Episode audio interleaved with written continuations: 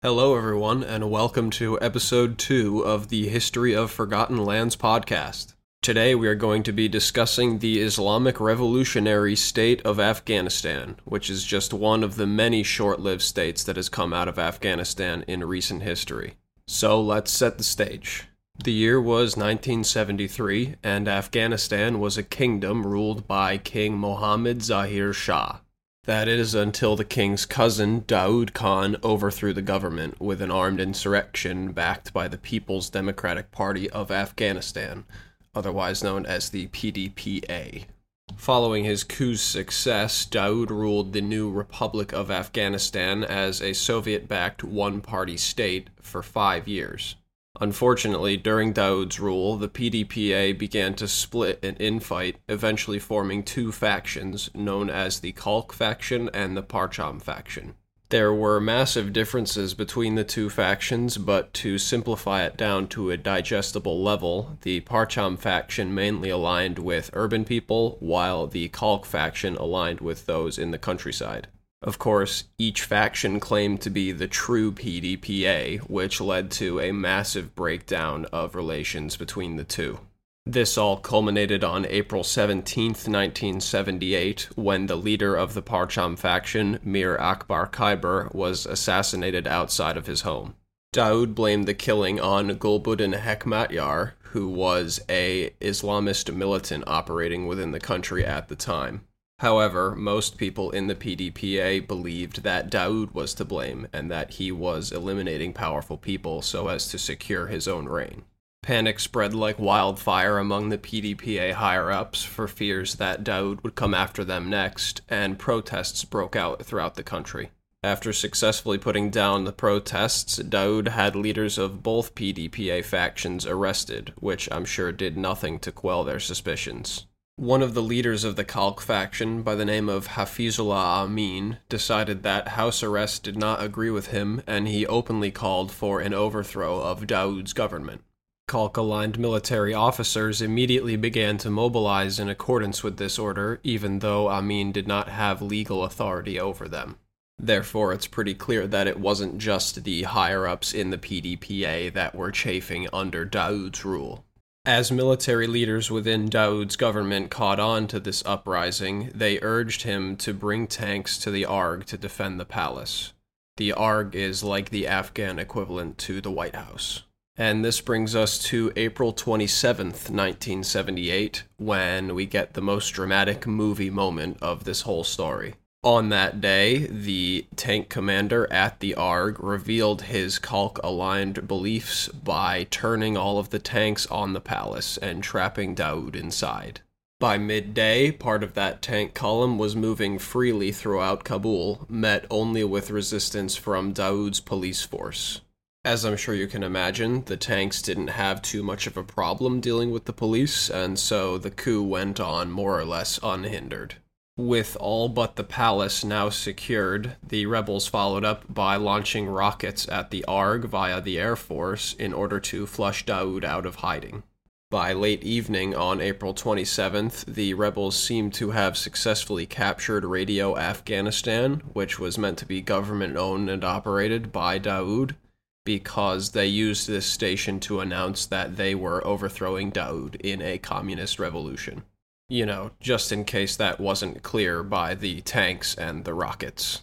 On early morning the next day, in a final dramatic movie moment, Daoud and his brother Naim charged out of the front gates of the palace, pistols in hand, but were immediately gunned down. The rebels followed up on this success by openly executing Daoud's ministers and vice president.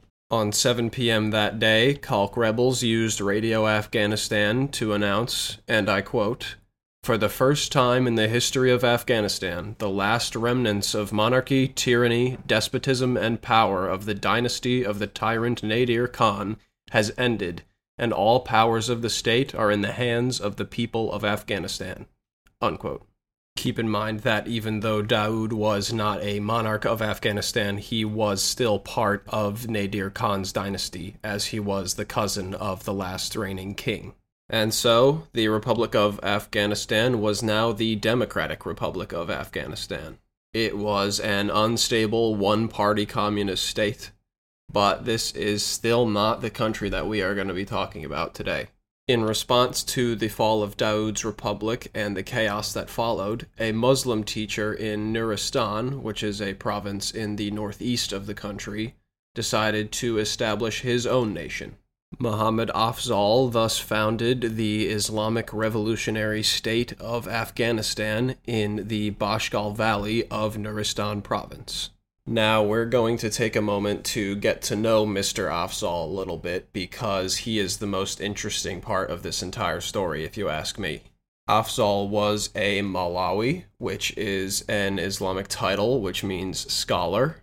He achieved this rank by being educated in both Pakistan and India. Upon completing his education, he returned to his native village of Badmuk to do some teaching of his own but it doesn't seem like Afzal was just a standard high school teacher. Although sources on this individual are scarce, there are whispers that he had connections to Lashkar e Taiba, which was a militant group operating in Pakistan.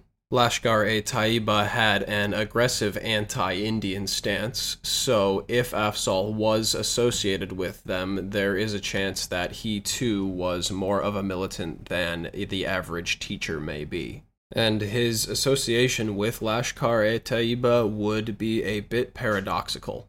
It would not be entirely surprising if Afzal was exposed to Lashkar-e-Taiba as he was educated in Pakistan but he did then go on to be educated in India as well. So any anti Indian sentiments that he may have harbored would have been in a strange place at that time of his life. Now we're going to get into a bit of conjecture on my part. If you ask me, Afzal almost certainly was militant in some way because he felt confident enough to break away from the Democratic Republic of Afghanistan and typically seceding from communist states is not good for one's health. So there must have been something telling him that this was going to be an okay thing to do. Of course, this is all alleged. I wouldn't want to offend Mr. Afzal or any Lashkar e Taiba members somehow listening to this podcast. But I think this theory does have a leg to stand on. You see, one of the most impressive things that the Islamic Revolutionary State of Afghanistan managed to do was establish a consulate in both Pakistan and Saudi Arabia.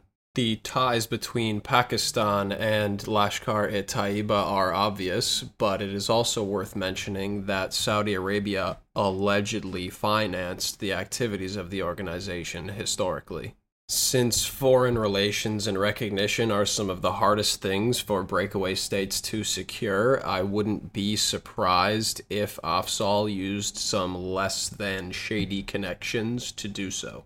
And that's kind of all I've got for Mr. Afzal, so let's talk about the revolutionary state itself. The Islamic Revolutionary State of Afghanistan was tiny. I mean, real small. It existed exclusively in the northern part of the Bashgal River Valley, which means it could not have been more than a few square miles at most. And I think its location was just about the only thing keeping this country together for any amount of time whatsoever. The Bashgal River Valley is located in Nuristan province, which borders Pakistan, and I think that it's pretty safe to say that access to their Pakistani allies was a vital component of the minor success of the Islamic Revolutionary State of Afghanistan.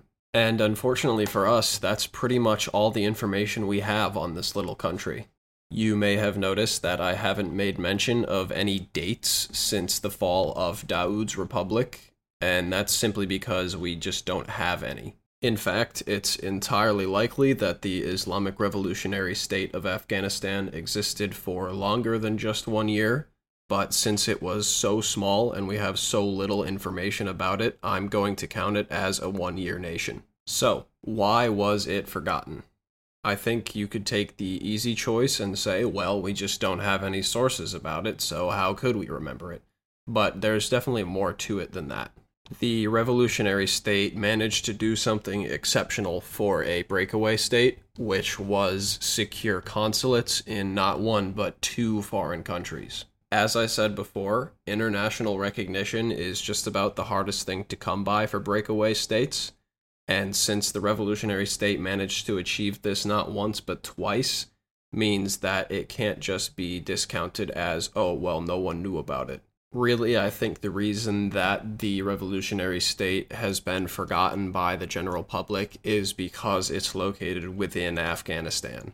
I think that people as a whole have a pretty clear picture of what they think Afghanistan is like in their head, and so diplomatic nuances definitely get lost in all of that. Which is unfortunate because the revolutionary state achieved something exceptional, and it would be a shame if that were lost to history. And there you have it. Episode two of the History of Forgotten Lands podcast wrapped up. Thank you all for listening, and I hope to see you again next week when we stay in Afghanistan and discuss the Islamic Emirate of Kunar.